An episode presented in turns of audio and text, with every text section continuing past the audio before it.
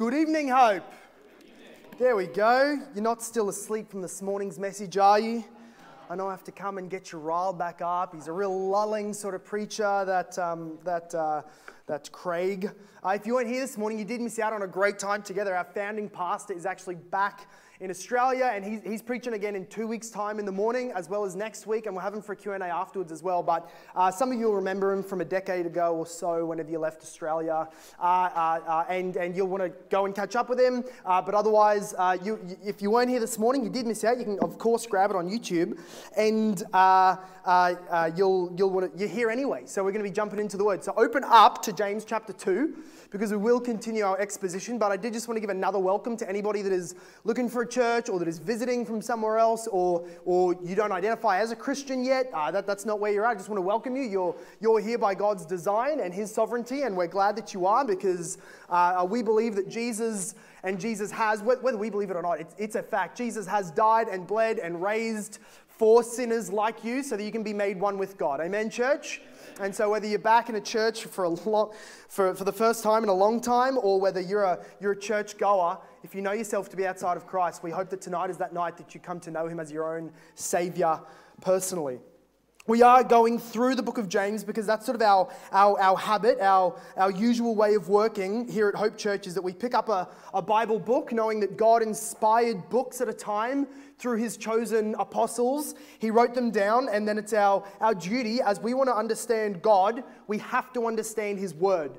He spoke, we study the word, and as we do so, uh, we, we understand ourselves and who God is and what he has done for us in the gospel. And so we're going line by line, chapter by chapter, about two or three sermons a week through the book of James, and we land at what is no doubt the most controversial part of James. In fact, one of the most uh, uh, controversial, one of the most argumentative sort of spots in the whole New Testament, especially if you're if you're a proud, loud and proud, outspoken, reformed person. Any any five sola loving people here? That's I know that, that was better than the high before. That was really bad. We need more than that. Uh, uh, any five sola loving people here this evening? Okay, don't fake it. There's no need. But, but, but nonetheless, that's good. We love this. And yet, in this very, very text tonight, we find James saying something that will startle us because he just wasn't careful enough with his language, or at least that's, that's what we'd be tempted to think. Nonetheless, we're in James, and while I'm going to read in just a moment verse 14 through to verse 26, I want you to look at verse 12 and 13. As we, as we started out last week, started out chapter 2 with Paul delivering this very hard hitting uh, rebuke to those, those Jewish Christians who had begun in their, in their communities and in their churches to prefer in their actions and in their behaviors and who they gave time to in their schedules and who they gave attention to on their Sundays, who they gave the nice seats to, they were preferring the rich, preferring those who could give them a one upsman in, in society or, or a little bit of a boost of reputation. They were, they were preferring people according to their worth in society. And James has delivered this hard hitting, law based exhortation. It's just, it's not anti gospel to give hard hitting, law based exhortations from the text of Scripture. Amen? All right, I, I was, I was uh, engaged in, you guys don't do this, I do this. I get engaged in Facebook arguments. I'm working on it and God's sanctifying me through those arguments, but nonetheless, I, I sort of posted this sort of helpful tips for men. That's just what I put up on, on Facebook, helpful tips for men. And, and somebody commented to say, you know, lists of commands can be legalistic. It's better to just say, love Jesus, and the rest will figure itself out which sounds really pious, right? They're reading a certain blog, coalition website, we know that. That, that sounds really gospel centered, except for the fact that God literally, over and over again, writes lists of commands for us to obey. That, that, that's not anti biblical whatsoever because the Bible does it. The first one the Ten Commandments. At least the most obvious of list of commands in there is the Ten Commandments. God put that there. And then Jesus had no problem with, with standing in front of people and saying, Blessed are these people, woe to these people. Blessed are these people, therefore do. Blessed are those who hear and obey. And of course, Paul does the same thing. James does the same thing. Peter does the same thing. They will make commands to Christians where they are just giving commands, exhortations to obey the Lord God. The error comes not when we make commandments, as if you're a bunch of babies that just can't hear a commandment without thinking that you're saved by works. No, you're, you're maturing, spirit filled, word based Christians. But, but it's good to make those commands because you and I, don't we know that what that person said on Facebook to me is just absolute folly? That's just not what life proves out. That if I just get up every Sunday and say, you know what? Questions about sex and money and life and vaccines and government and jobs and marriage, guys, just love Jesus. It'll figure itself out. Does that happen? no. That's why we've got books like, like 1 Corinthians in the Bible. Is it okay that this guy in our church is sleeping with his stepmother? Guys, just love Jesus. Didn't I tell you that from the beginning? No, that's not what happens. So, so James and we, we just read through the Bible and we get to these parts where there's exhortations from the law. Of course, though, we, and we're going to get into this in a little bit, we have a new relationship with the law as Christians. We're not like we were before Christ, outside of Christ, as those who relate to God through the law for our right standing. Okay, so standing between you and the Lord mediating your relationship or, or bringing you into perfect relationship with God is not your ability to obey the law. So that your obedience, your steps of righteousness, your, your ticking off the commands of the law, that's not the road to God. We're not like that anymore. That is the road of condemnation. Instead, we do relate to the law. We are given the law, but it has come down as a, as a guide to our path in life. It's a blessing to us now precisely because our obedience to the law does not does not infer, does not give, does not, is not the basis of our relationship with God. And yet, James will tonight address those people who think it's utterly irrelevant. So, can you look to chapter, thir- uh, chapter 2 and verse 12, where he had given this big command to those people, preferring the rich people, and he said that's utterly against the law because it's against Jesus Christ, it is against love, therefore, it is against the law in every part of it. From the bottom to the top. If you're preferring people for their money, you're not loving, you're not Christ like, and you're not obeying the law. A threefold condemnation. And he says, there's somewhat of a conclusion. Therefore, so speak and so act as those who are to be judged under the law of liberty. The law of freedom. You've been, that's what we were just saying. Not a law that condemns because you can't make it enough, but as a Christian in Christ, justified by faith, here's the law that frees you up. Here's the fences of your morality that you can live in and be blessed in. It's a law of liberty, a life giving law a, a freedom giving law. But live as if that law that you've, been, you've received in Christ, the Ten Commandments, the commands of the apostles, rightly interpreted, those laws are not just a nice sampling of heaven here on earth. They are also the grounds upon which you'll be judged and given rewards or withheld rewards on your way into heaven. You'll be judged, Christian.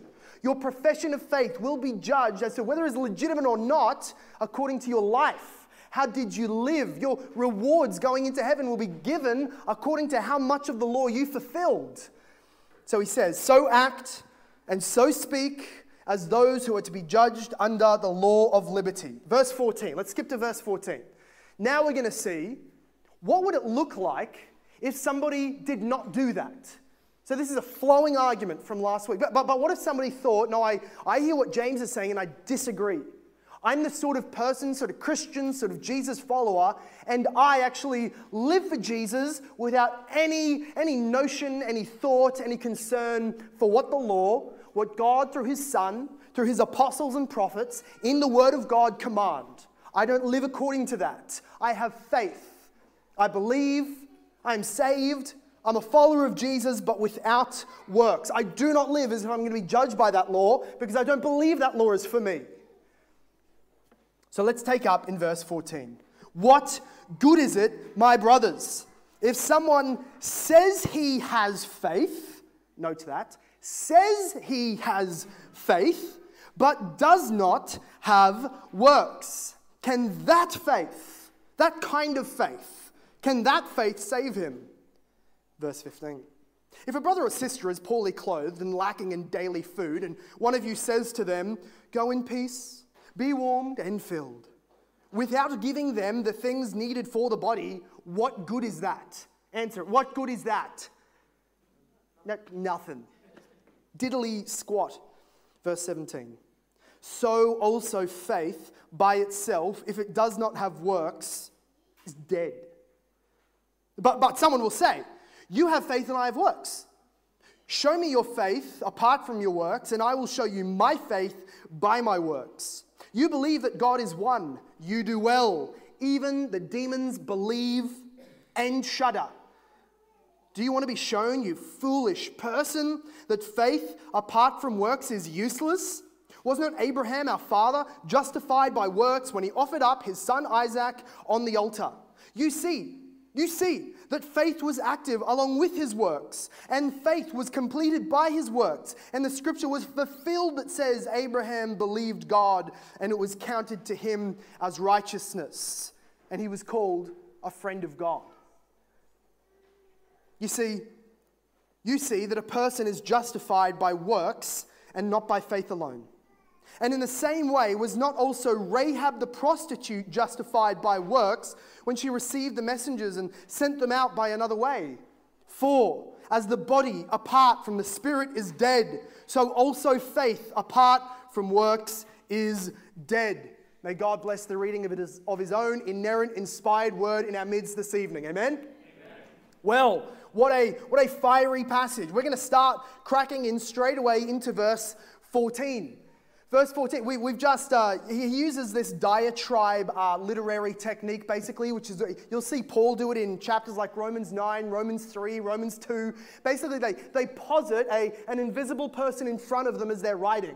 And they're saying, now, now you might say this, well, you're a foolish person. And they'll argue with somebody, sort of inserting the other arguments and preempting the arguments and putting it into their text so that they can be more helpful in this teaching, teaching method. And he does this. you can imagine that somebody is saying, I will live, back to verse 12, I will live as a Christian without living as one who will be judged under the law of liberty. Now, now James's immediate question is in verse 14, how can a faith like that save somebody? Do you see the disjoint in the logic there?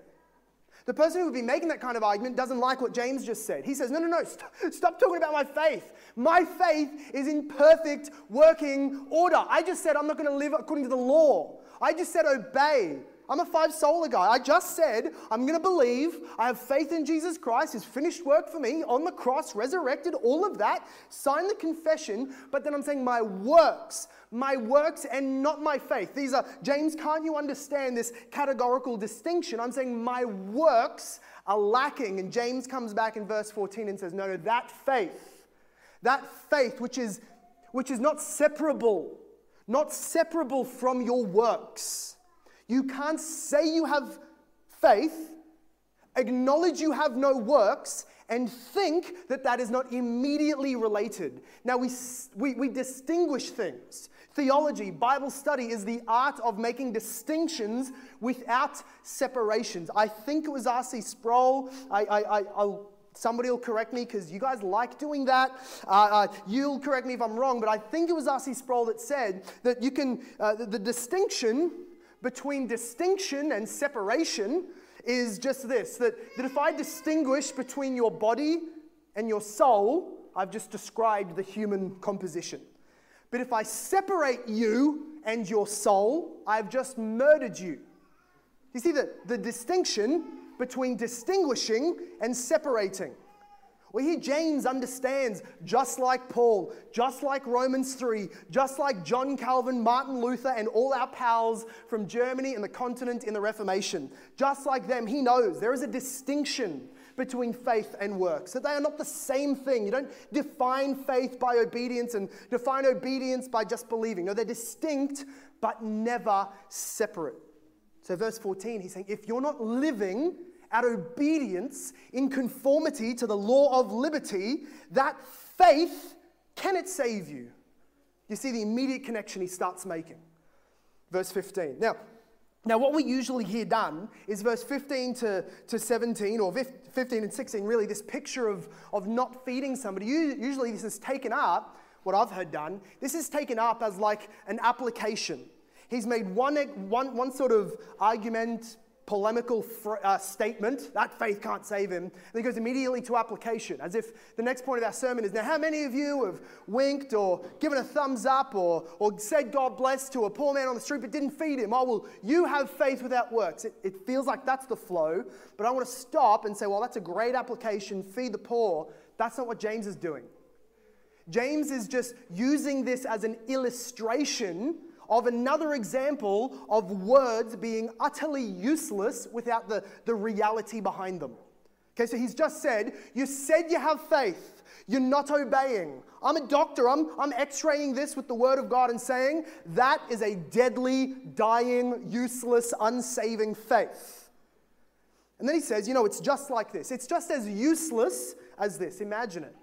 A poor man now, we see examples of this all throughout Scripture. A poor man, maybe he's lame, he's blind, he's deaf, something like that, begging on the side of the road, and, and he's cold. It says he's lacking clothes, which is pretty basic. It, it, means he probably has no clothes. Not that he has his Tuesday and Wednesday clothes, but now it's Thursday, so he's got them in the cupboard. He has no clothes, really. He's just in this under linen cloth that he might have, and, and then he's lacking daily food. So, sure, somebody shouted him at McDonald's yesterday, somebody threw some spare chips on, on Sunday, but daily food, he doesn't have it. A very poor person, and you come up to them, whether you're a Christian or not, you just come up and you say the line.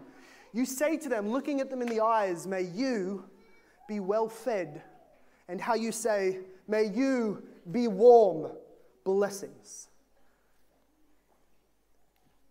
Now, they, how different are they going to feel? Did they just feel a warm, tingly feeling inside?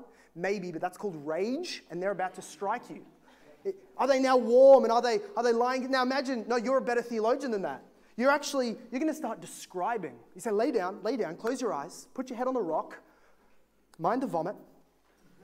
Imagine, will you, a five ply woven Egyptian cotton thread sheet thing from wherever mums buy nice sheets. Uh, uh, and, and a thick weighted blanket. You feel the blanket. And, and, and, the fibers connect in such a way, and they've been, they've been taken from a, from a never ridden llama in the, in the hills of alpaca country, and, and it would be fed on corn every day so that it's, it's, it's oily, beautiful, shiny thread is like this. And you explain it, and then you say, and the food.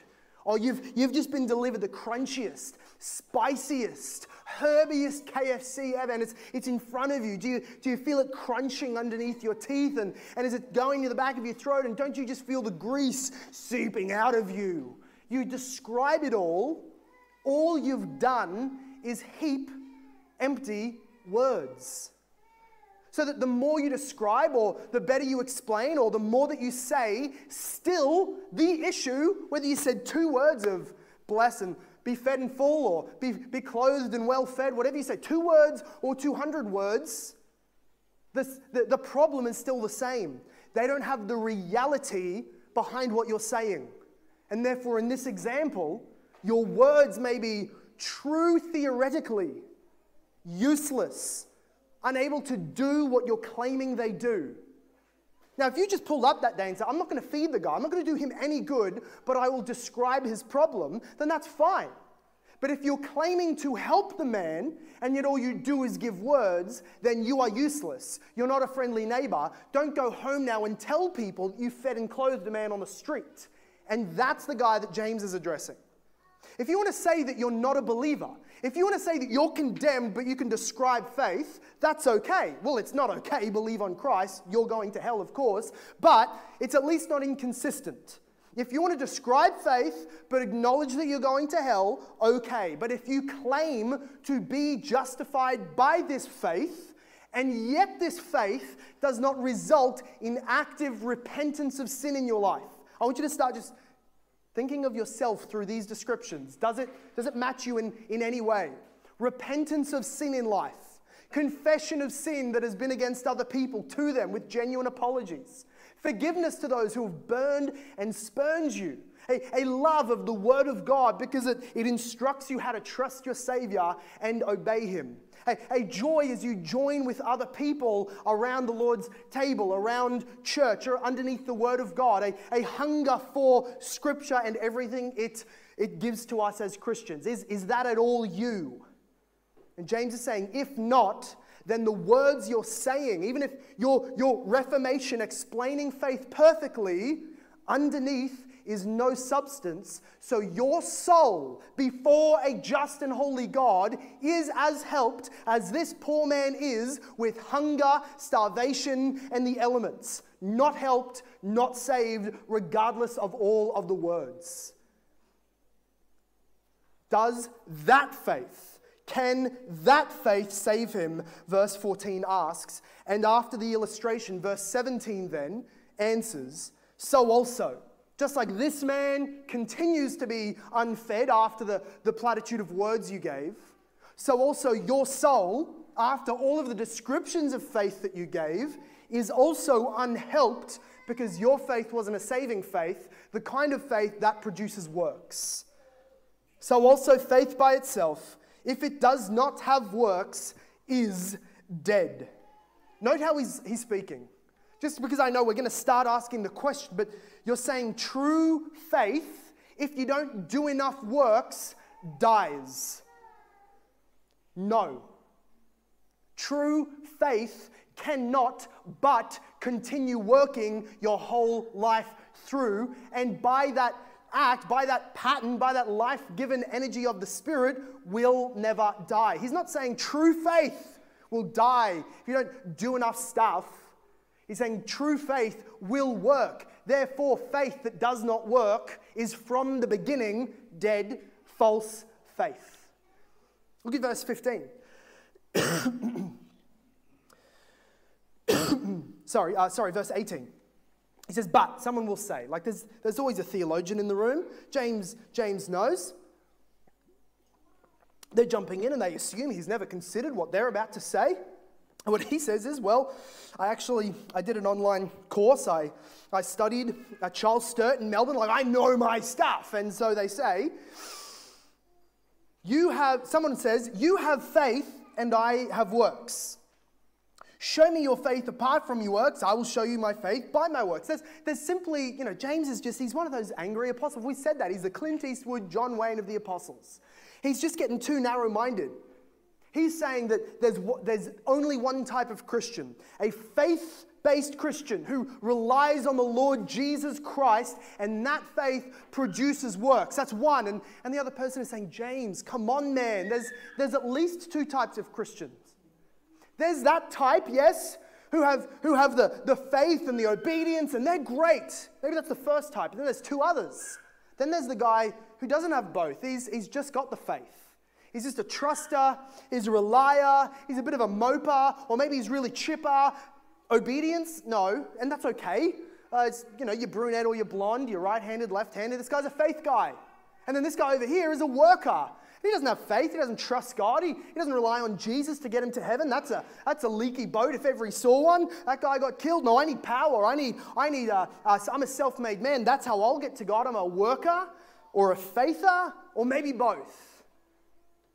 James's point here, as he calls this person, this sort of imaginary person in front of him, but he wouldn't be imagining this person if there wasn't plenty of people in the Jewish churches that fit this. He says, You're a fool.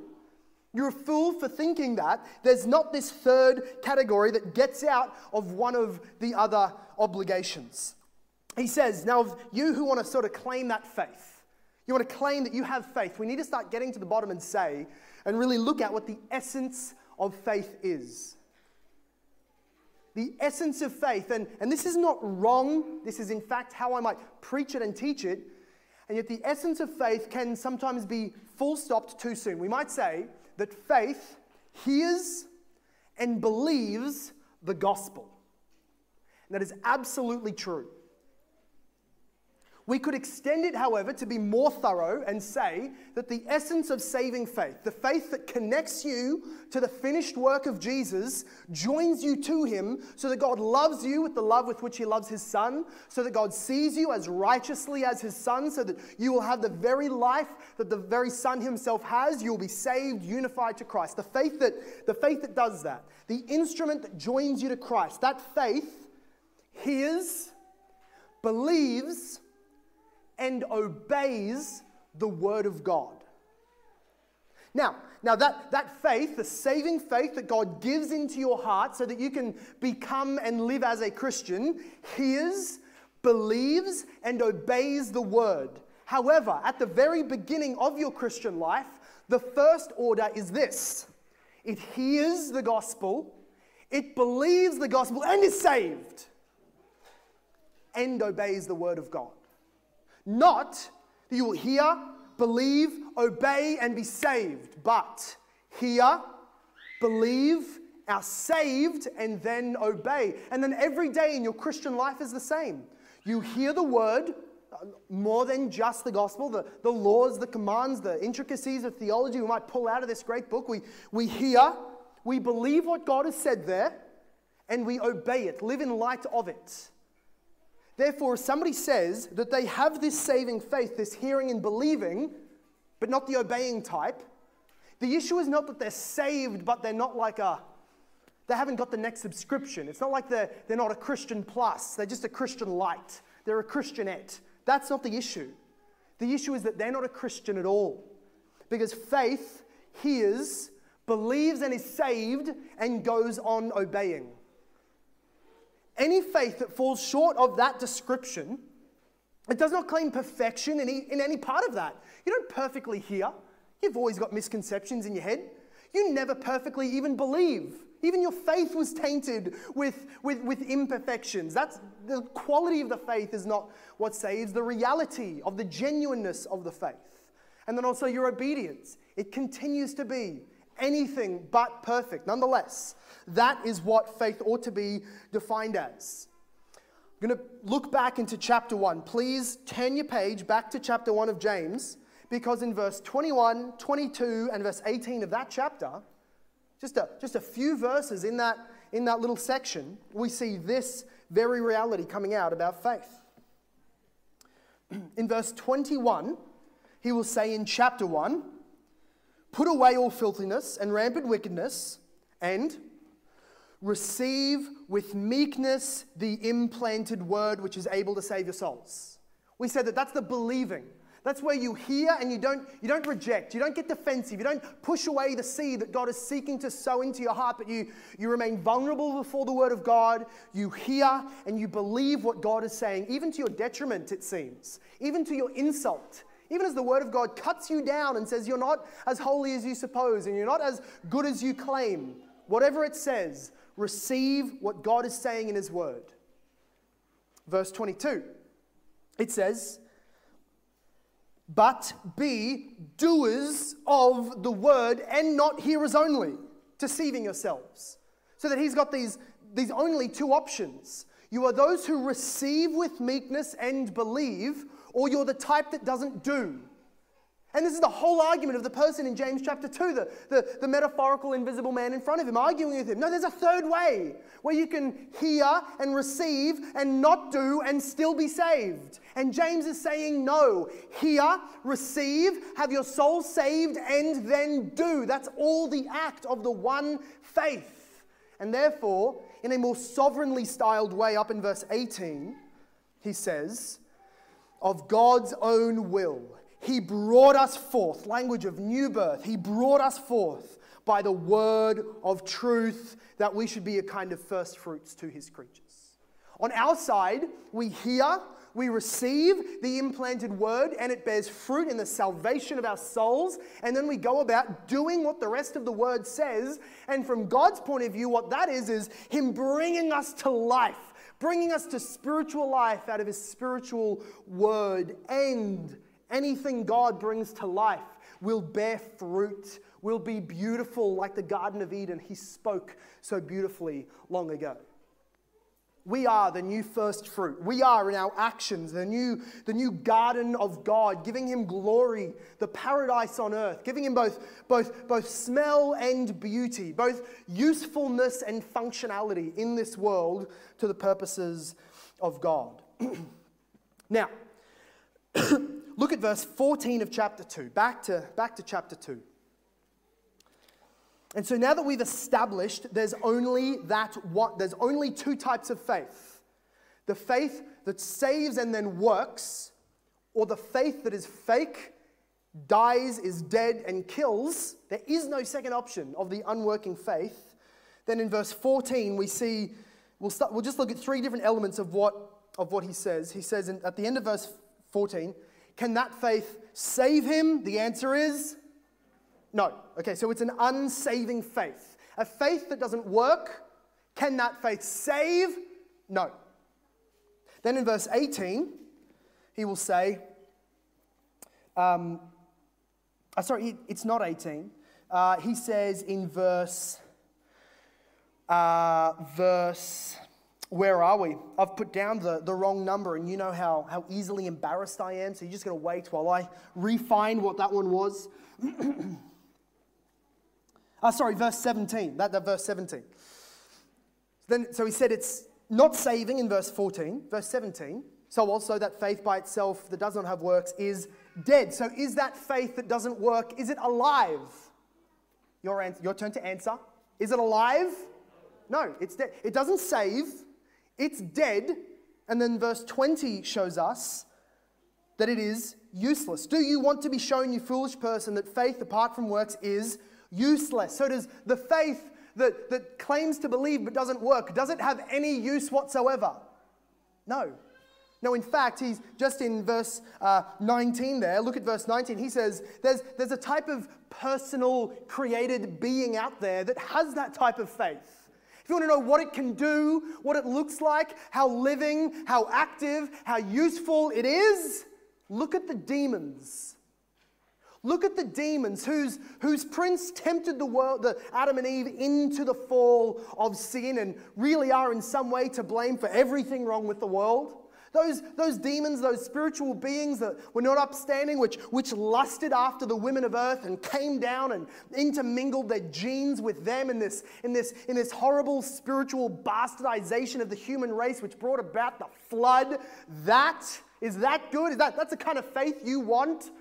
The kind of beings that, that glorified in their own worship, human sacrifice, abortion styled baby murder, that opposed the work of Christ and screeched at his coming and, and were cast out of his presence. Is that the kind of faith you want?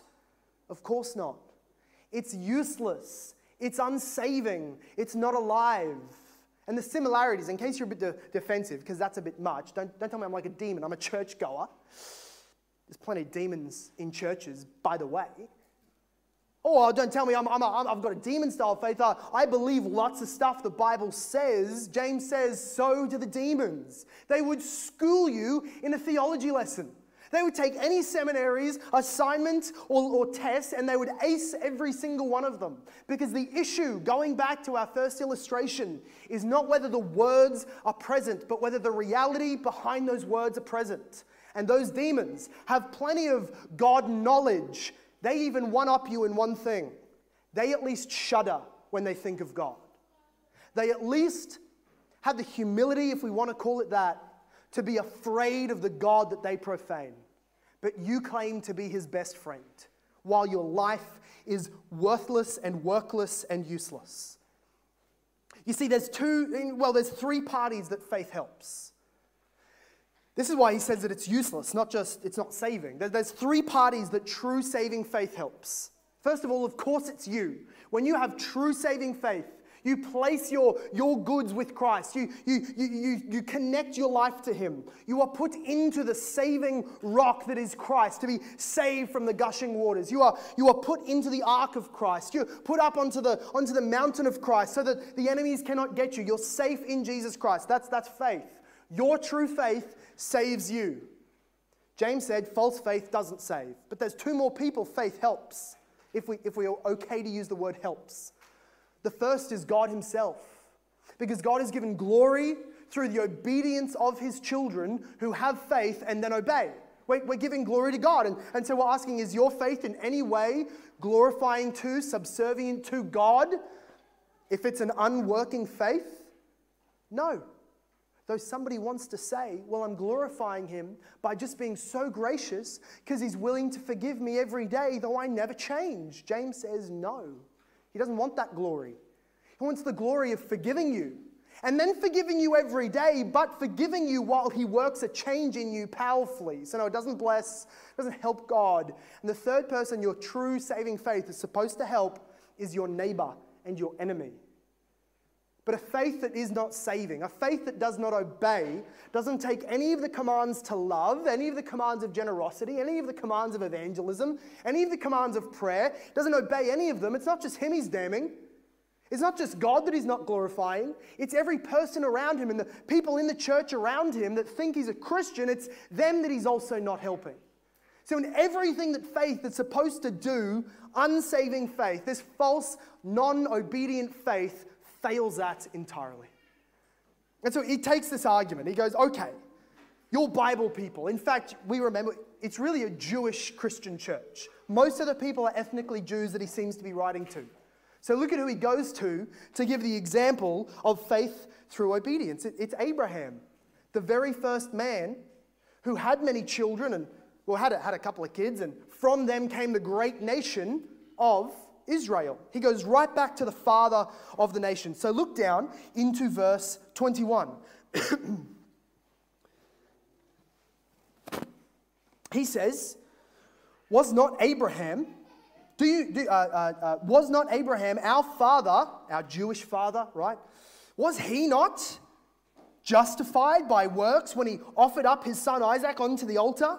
You see that faith was, here are the three key phrases active along with his works. Faith was completed by his works. And the scripture was fulfilled, it says, Abraham believed God and it was counted to him as righteousness. And he was called a friend of God. He's going back to this, this, this account that you're no doubt familiar with in Genesis 22 when Abraham takes his son by the commandment of God, though he's bereft of heart, he's, he's, he's anxious, he's in great anxiety about, about what he has to do to his son that the promise is supposed to be through. And God tells him, Kill the son that I made all the promises to rely on. And by faith, he proves himself. By faith, he, he'll say here, fulfills the scripture that had been spoken about beforehand. Because seven chapters and many years before Genesis 22 is Genesis 15. And in Genesis 15, God had said, I will give to you a nation through your children, through this, this boy that will come who would be Isaac. I will make a nation and bring a Messiah to the world. Abraham believed that so much so that he was willing to go and kill this boy Isaac, as Hebrews 11 tells us, because he knew that if God had promised his promises through him and I kill him, God has the power to raise him up again. The scripture beforehand had said, by believing God, he was justified. He was, he was considered righteous. Theologically, we can say the righteousness of Christ the righteousness of Christ was imputed to him in that moment that he simply believed the promises of God. And yet, that reality of what God had said would be fulfilled, played out, or brought to, to a proven state by his obedience later in life when he would offer, offer up his one son to death. So, what we can't assume here is that James is saying anything like this saving faith, true faith is really, really good. But you're just also really, really bad.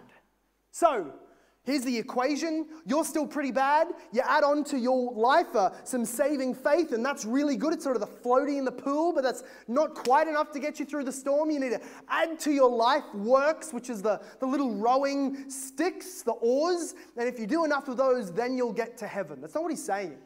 He's not saying true faith needs to be supplemented by works to be saved. He's saying true faith will produce the works that carry you on to heaven in obedience to God. And there is a very good exegetical reason to throw away the Roman Catholic, NT Wright, new perspective on Paul sort of nonsense that looks at texts like this and say, no, your works help justify you before God. And the reason is the very, the very next verse.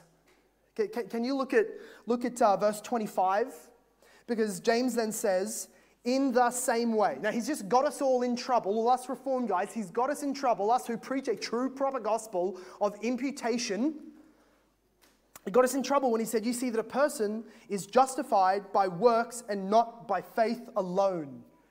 And you start worrying. Could he really mean that Paul was wrong?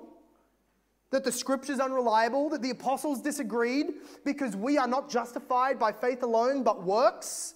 Which seems to be what he says. Or are we demanded by the context to understand that he is driving home the point of, of, of, a clear and justified, or in other words, a proven, a, a genuine profession of faith. That is what it means to be justified. Like you have a justifiable profession of faith because you're saying you believe and you're acting like you believe. Are we demanded to take that exposition instead of the understanding that he's disagreeing with Paul? And the answer is yes. Because let's pretend for a moment that what he's meaning is your life, if it's good enough, will get you saved. Let's just pretend that's it and then let's keep on reading. If you do enough good works, if you're a good enough person, you will justify yourself before God because, verse 25, in the same way, wasn't Rahab the prostitute justified by works when she received the messengers and sent them out by another way? This is starting to be a problem if you look under the text. Because the story is when, when the, the spies came into Jericho many years ago, spies came into Jericho to try and spy out the land, send back uh, the message to the, to the rest of the team yes, let's go, let's take them for the Lord God. He's promised it, let's knock down the walls, etc. When they came in, they were housed by a Jerichoan, a Canaanite prostitute. And, and what she did was she let them in and she said, I believe in your God. Because I'll tell you what, we've heard stories of Yahweh in the desert destroying other Canaanites, destroying other nations, completely routing whole armies by, by, by, by, by, by odds that look entirely unreasonable. Your God is the true God. And then she shoves them into a corner, throws a blanket over them, and then calls the guards and says, The Jews are here, come and take them away. You would say, What her faith, her belief in Yahweh, was, well, was it useless or was it useful? It was useless. Because God's going to come into that town and she'll die along with everyone else. Was, was that say faith? Was that faith? There we go. Was that faith saving or unsaving? It was unsaving. Because she claimed to believe in Yahweh, then her works would get her killed. Rather, what she did was she hid them told the guards they went a different direction, and then let them out secretly. Now, that works perfectly with our understanding of faith that says if your faith is saving, if you say, I've heard of the Christian God, I've heard of what he did at Calvary, how his son died on the cross for our sins, I believe that, I want to be saved by faith alone, and then you, your life looks different because that faith obeys. Makes perfect sense of what Rahab, of the Rahab situation. But let's pretend, like we said before, that the other is true. What he's saying is if you live good enough, God will save you. If you do enough works, then you'll be justified. And really, this is what I would then say to you. Even, even if you're a prostitute, you got, you got a clinic in a couple of minutes to, to train some new people, or you got, a, you got a, somebody waiting outside for your next job. I know that's, this all sounds very unchurchly to speak, but it's in the text. Imagine someone here, maybe even six or seven of the women, and a couple of the guys are just prostitutes. you got to make a living, right? Right? You don't need to be awkward. It's in the text. Imagine if I then said to you as a pastor, you can be right before God and you need to do one thing, just one thing. Do something like, like hide a good person and let him get away from the law. If somebody you had was underage or an illegal immigrant or, or they were, they'd been a murderer and they come to you, we'll service them as a prostitute and then send them on their merry way without telling on them. And that, apparently, if this is to be interpreted that way, will make you good enough before God. Do you see how ridiculous that is? that if if James is trying to prove that you've got to be good enough, just like Rahab, he's condoning a life of prostitution as long as you do one good thing for a couple of guys. We're just demanded into this corner that what he means is this the faith that looks to Jesus Christ alone will be a faith having been given by God that will bear fruit for God in obedience. And let no one dare profane God enough to say that you are a friend of God and an enemy of his law. That you're, you're saved by God, but you live against his holiness. If that is you, if you've tried to weasel, weasel your way out of obedience, out of repentance, out of looking like a Christian, because you keep on reminding yourself as long as you feel a little trust, you'll be okay repent tonight and believe on the Lord Jesus Christ. Not because anything you do will ever make God love you. Nothing you do will ever make God justify you, having seen your, your slate and, and your record and say, This person deserves heaven. Never because of that. But because God looked on Jesus Christ, his son, with hatred, with fury, and with wrath, because on Jesus was your sin. To Jesus was given your record so that you could be made righteous by faith alone, a faith that works and obeys. Let's pray over this glorious text that God has given to us. Father God, we thank you for James. We thank you for every one of your prophets and apostles which, which spoke of the spoke by the Spirit and spoke about Jesus. And Lord, if we pray for one thing tonight, it is that our minds would be undistracted from other things or other people, other motivations, other loves and affections, and you would put before us the crucified, the beaten, the destroyed, the judged, the condemned, the cursed Lord Jesus, who went so willingly to the cross so that sinful people like us, so that people who have never been in church before or who have profaned your name with a false profession of faith all of their life, wherever we are at, Lord, as long as we are under the banner of sinner, we can come to that cross and we can see our sin taken away and your wrath satisfied. Father God, I pray that tonight you would give, as we read in chapter 1, verse 17, that your word would bring new life to people. That they would not defend, not reject, but they would, they would receive with meekness and submission the word of God, which is able to save our souls. And to every person who has received the word of the gospel, that if we simply rely on Jesus Christ, we will be saved. Every person who has believed that God, make us zealous for good works because our life on earth is so short, because you are so worthy of obedience and glorification. And our world is in so much need of service and obedient Christians to carry on the gospel and the Great Commission. Father God, we trust you with this. We are unable, but you are able. We are imperfect, but you are gloriously perfect. And everybody who trusts the Lord Jesus Christ said, Amen.